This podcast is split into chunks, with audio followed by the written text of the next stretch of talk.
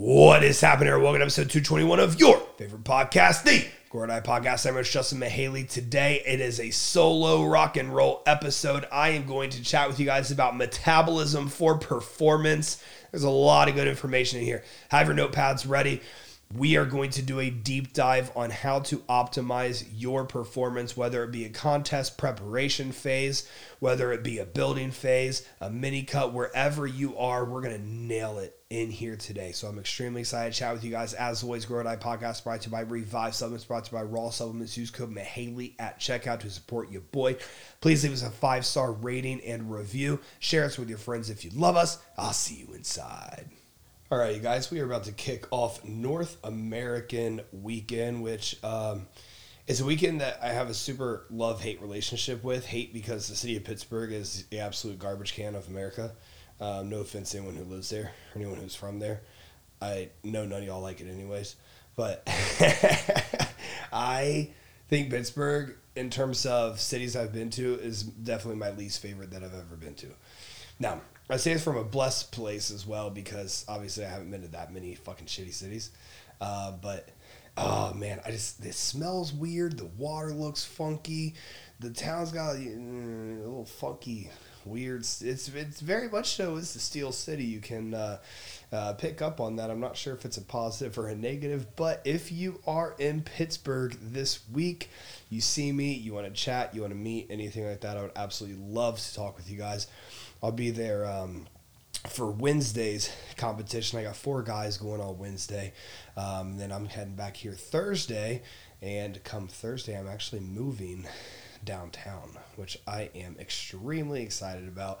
Um, I bought my house up north, what about a little over two years ago, uh, but man, it's it's it's time to get back downtown. So I have a really exciting uh, thing happening down there, and a place that I'm getting into that I'm extremely excited to share with you guys, and ready to start this next journey, ready to start this next chapter. It's uh, it's going to be pretty fired up. So really excited for that. But before I hop on a plane and go to Pittsburgh.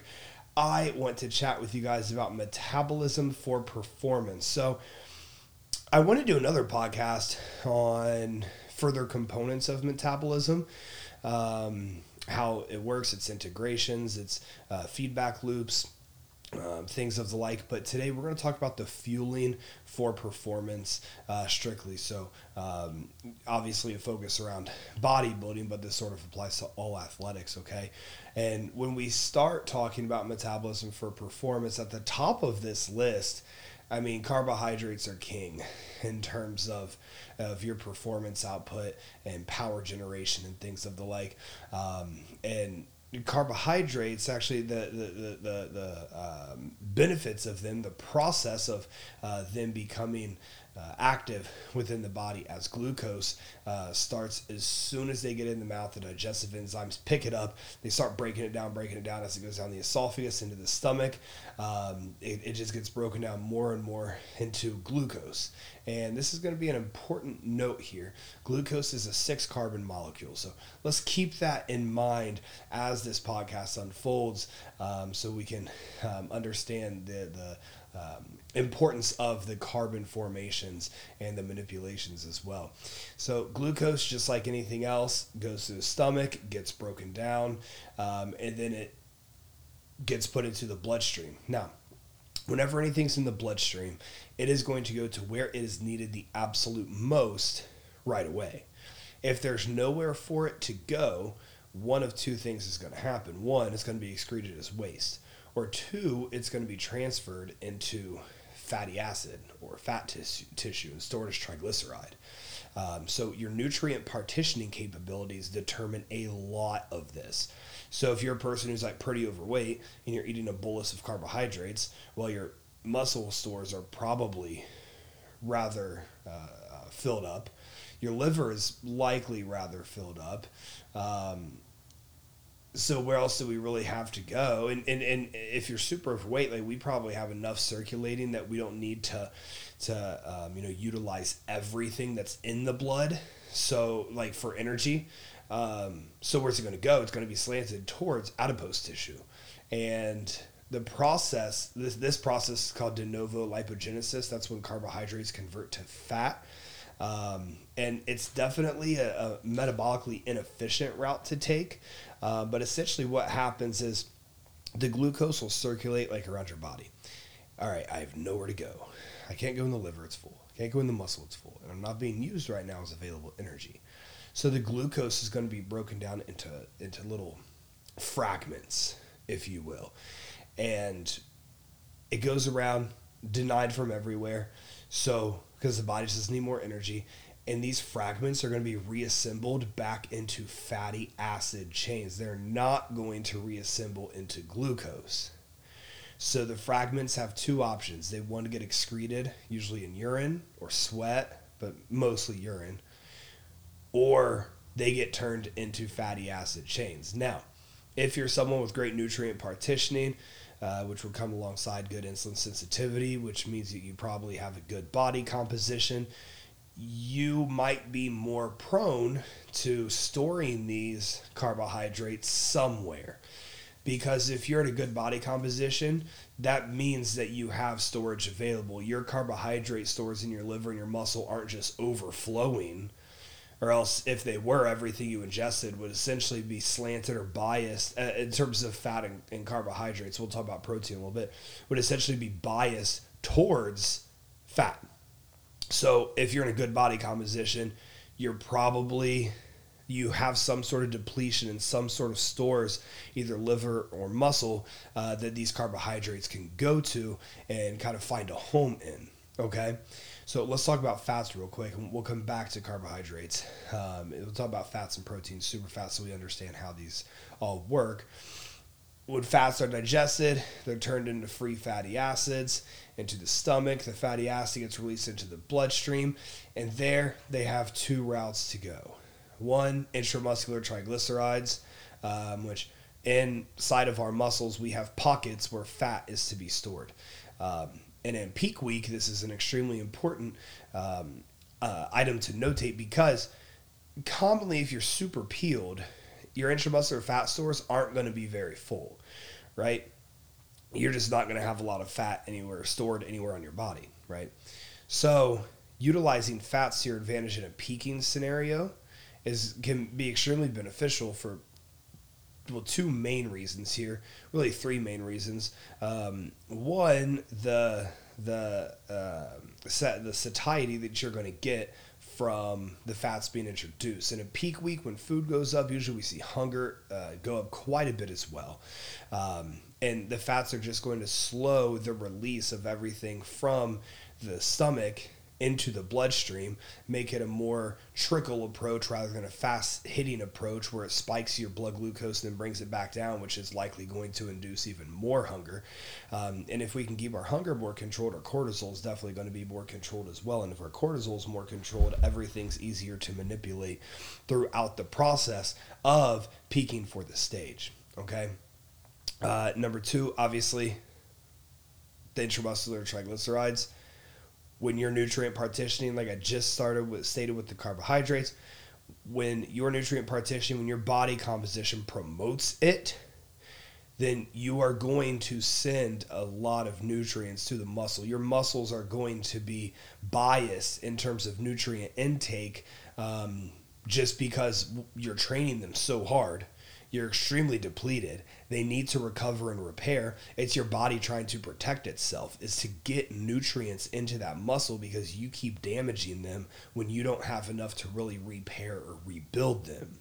Right? And this doesn't really matter how high your protein intake is, as obviously amino acids convert to muscle. Um, just because the fact that carbohydrates and fats have a very strong effect on recovery, performance, muscle building, all this stuff. Well, fat's not so much on muscle building, but recovering performance, they absolutely do. Glycogen has a much greater response on muscle building. Um, so, if you're not in a very positive body composition, we have excess fatty acids going into the bloodstream. Well, they're going to be very safely and securely stored as adipose tissue, right? So, oftentimes, you know, we'll see someone come to us with, you know, too high of body fat on them and they talk about like hormonal dysfunction and things like, but you know, they're slam a female's like slamming like 75 grams of fat a day and whatnot. because you know we've been told and i've taught this many times because it, it does work you know fats correlate to cholesterol which correlates to hormone production this is true however positive body composition correlates to hormone optimization and health as well and these two things need to be used in conjunction so if we're already fat and now we're adding fat on top of it that's like trying to put out a fire with, you know, gas. You're just adding more and more and more to it, and you're like, why am I stuck? Like, why is this not working? Like, how's come I have excess body fat and I have amenorrhea and my lipid skewing is off.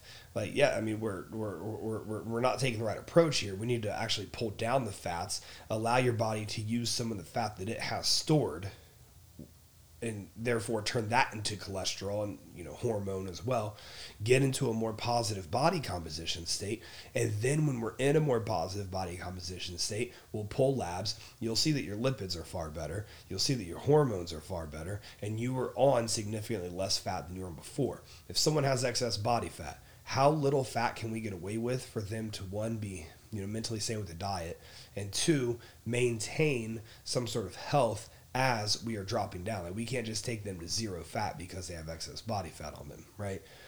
But I think, you know, um, somewhere around probably the 35, 30 gram mark, if they're training, you know, pretty hard, is probably a pretty acceptable place to be if they have a good bit of excess body fat on them because all we're doing is feeding that fat with the more fat that we put in, right? So we need to figure out how do we take more than what we are giving while still promoting some sort of healthy hormonal turnover. Now, that being said, not all fats created equally. Macadamia nut oil is going to be vastly different from um, milk chocolate or something of the like, right? And an avocado is going to be different from an almond butter. Um, and uh, grass fed or, uh, you know, more uh, holistically raised uh, types of meats are going to be better than farm raised meats, right? Um, m- rule of thumb, right? It kind of depends where you get it from. Omega three enriched eggs or cage free eggs are probably going to be better than you know the ninety nine cent for a dozen pasteurized eggs. I don't even know if that's what they cost anymore.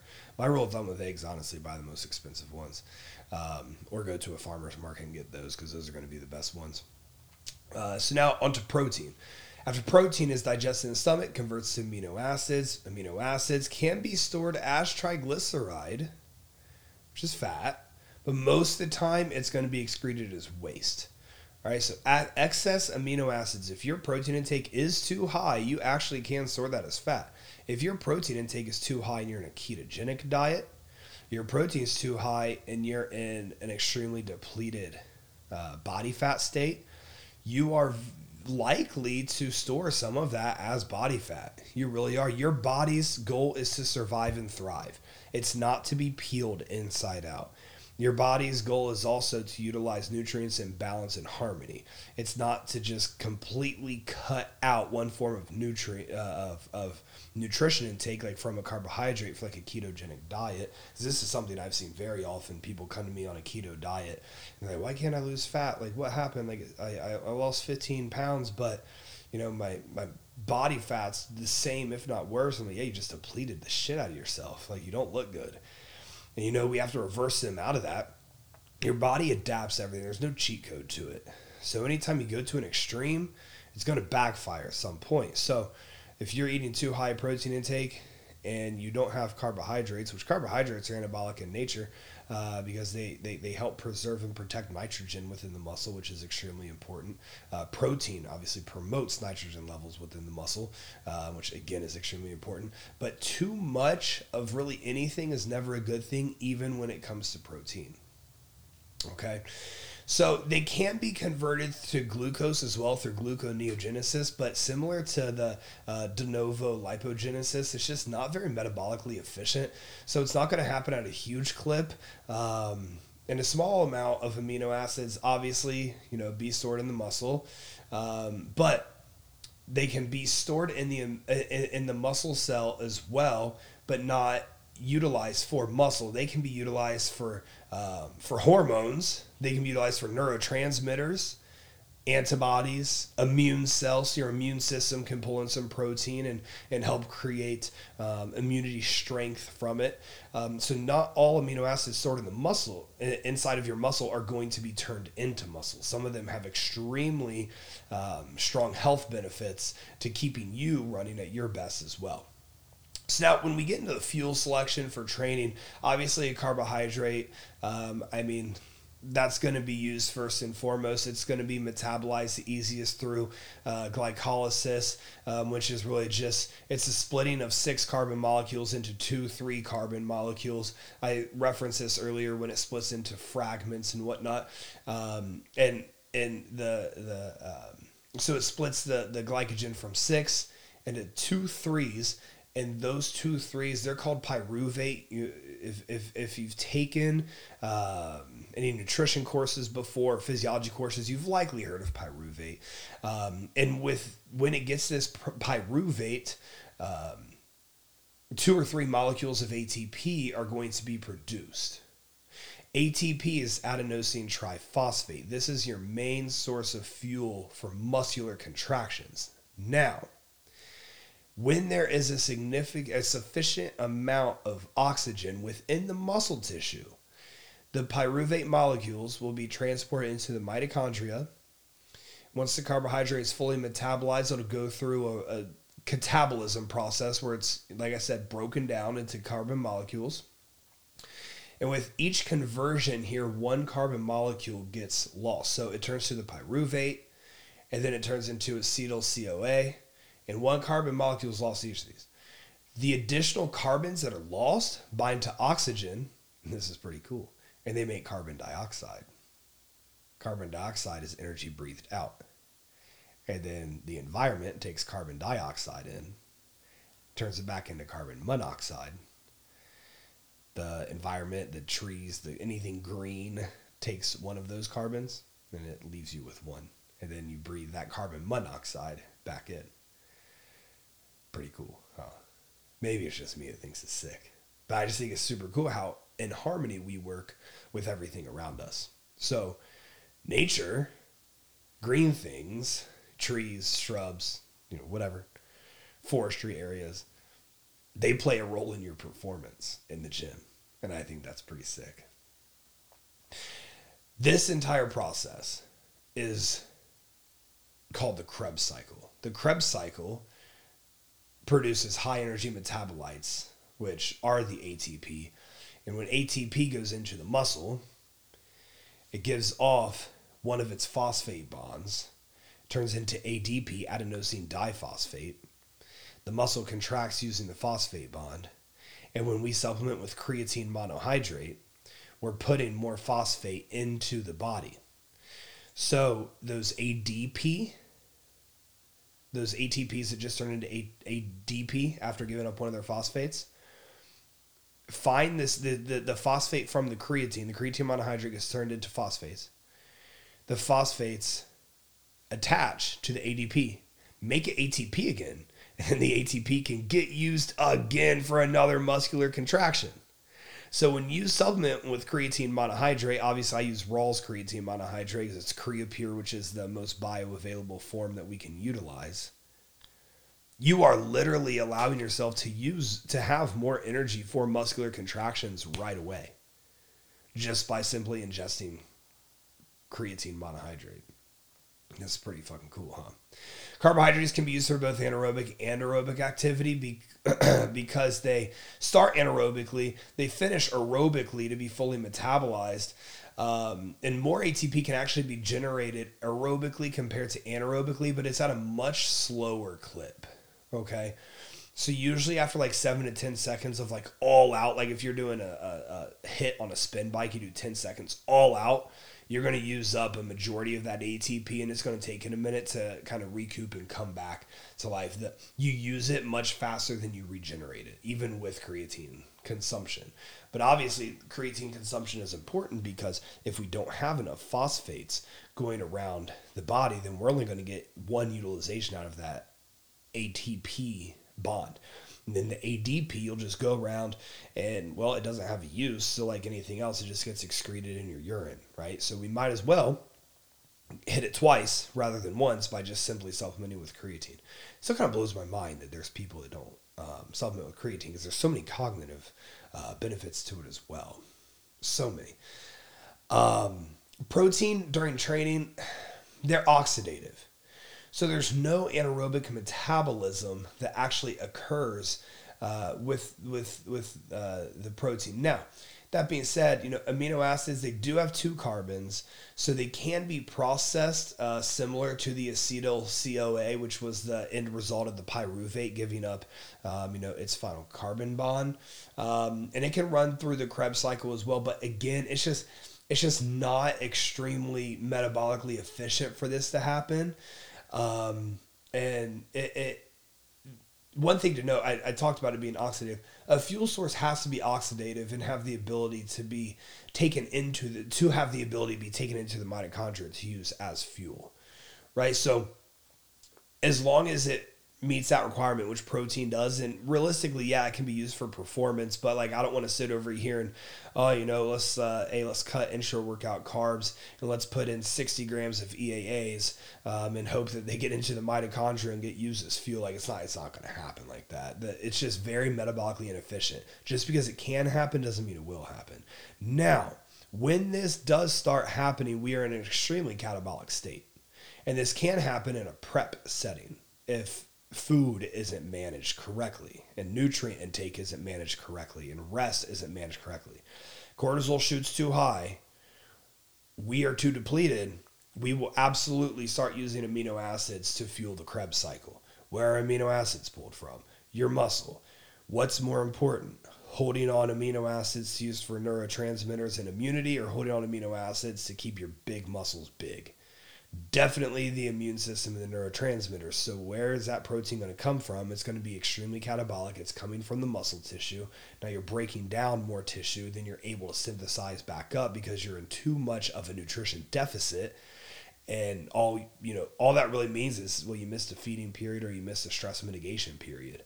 So it's like if you're behind in a prep, you know, this is going to have to happen a little bit all right, we can do a lot to uh, mitigate it as much as possible. You know, growth hormone usage will help out there. Obviously, you know, anabolics will help out there. Um, specifically, I feel like a testosterone and usually a DHT do a really good job there. Obviously, a trenbolone is going to do a really good job there. Its anti-glucocorticoid effect is going to be extremely strong, and it's going to really shine when we're in an extremely catabolic state because it'll kind of pull you out and keep you out of that state. Um, but just something to to keep in mind there that if we are too far gone, you will start pulling protein from the muscle you have built to utilize for energy. And man, it's way too hard to build muscle to be able to sacrifice that. Let's talk about how fats use as fuel. So, in order to use fat for fuel, the intramuscular triglycerides have to be separated into different categories. This is going to be glycerol and fatty acid chains. It's going to be 12 to 20 carbon atoms, depending uh, on which it is where it's stored at. Uh, but glycerols have to be shipped into the tissue in the mitochondria. And glycerols run and form just like the pyruvate did. Okay, so when we get glycerols into the mitochondria, at this point, they're basically acting like a long chain uh, um, uh, glucose model did. Okay. There's three carbon molecules in the glycerol. So the fatty acids had to be transported there through carnitine. You guys have all heard of carnitine. Um, there's injectable carnitine, there's acetyl L-carnitine. I like using acetyl L-carnitine. You just have to dosage it based off of its bioavailability, which is about 40%. Um, and so this is the rate limiting step to using fat for fuel because for, for, for the fatty acids, two carbons have to be cut off at the same time within the mitochondria and this is this is known as beta oxidation. This is rather metabolically inefficient. It's not something that happens at a super high clip uh, the same way as like just turning pyruvate into acetyl coa but this definitely happens at a good chunk of percentage of your energy utilization um, throughout your training session. This is something that keto people the keto believers really think happens at a much higher clip than it does just because they're eating, you know, high fat and high protein. They think that beta oxidation becomes their main source for fuel. And it becomes the main source of fuel because there's nothing else it can possibly take. But this doesn't mean that that's your body just switching and being like, oh, yeah, you know what? I actually prefer this over just using glycogen. No, like you're straining your body so ridiculously hard for this to happen. That's why every single time, 100% of the time on the other end of a keto diet, there's issues that arise from it, right? We're trying to switch our body's energy systems oh, after millions and millions of years of evolution to this magnificent vessel that it is now, we're gonna act like we can switch it with a fucking one year keto diet. I think it's one of the dumbest things I've ever heard. But zealots love whatever the fuck it is that they're trumping for and believing in. So, anyways, once two carbons have been cut off, it can be uh, processed similar to the acetyl CoA. It'll produce ATP. So the fatty acids undergo beta oxidation, produce ATP, and now we cut off another two carbon molecules and and and those two can also be turned into ATP once they find another phosphate. And so with each fatty acid chain, we get more far more energy out of it than we get from glycogen or glucose or protein. Um, but fat for fuel is just again, it's much less metabolically efficient. Your body thinks fats are much more important for survival because of how much more energy they hold, and we have unlimited adipocytes. Uh, adipocytes can just be created, and that's where fatty acids go to be stored and turned into adipose tissue. Adipocytes can just be created. There doesn't need to be a demand for them; they can be created at an instant. So carbs versus fat for fuel. Carbohydrate is I wouldn't say it's it's better than fat, but fat's not better than carbohydrates. They both have pros and cons.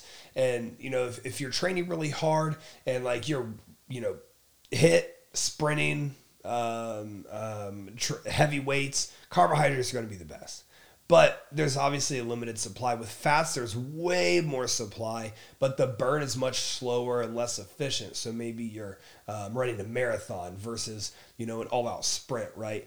One of those is obviously much a much more similar body type to bodybuilding than the other, which means carbohydrates are going to be better for the goal of bodybuilding, but that does not mean carbohydrates are just better than than fat for performance in a blanket statement.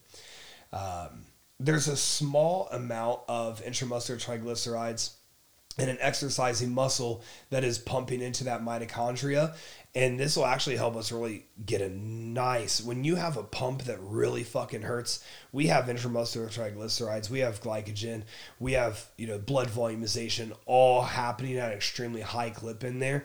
Like if you have a pump that kind of like comes and fades that's usually going to be oh you know we probably don't have much intramuscular triglyceride in there. It's probably kind of running off glucose uh, it goes very fast it fades away but you definitely get a pump during your set. Um, the again the carbohydrates going to come mostly from the muscle glycogen.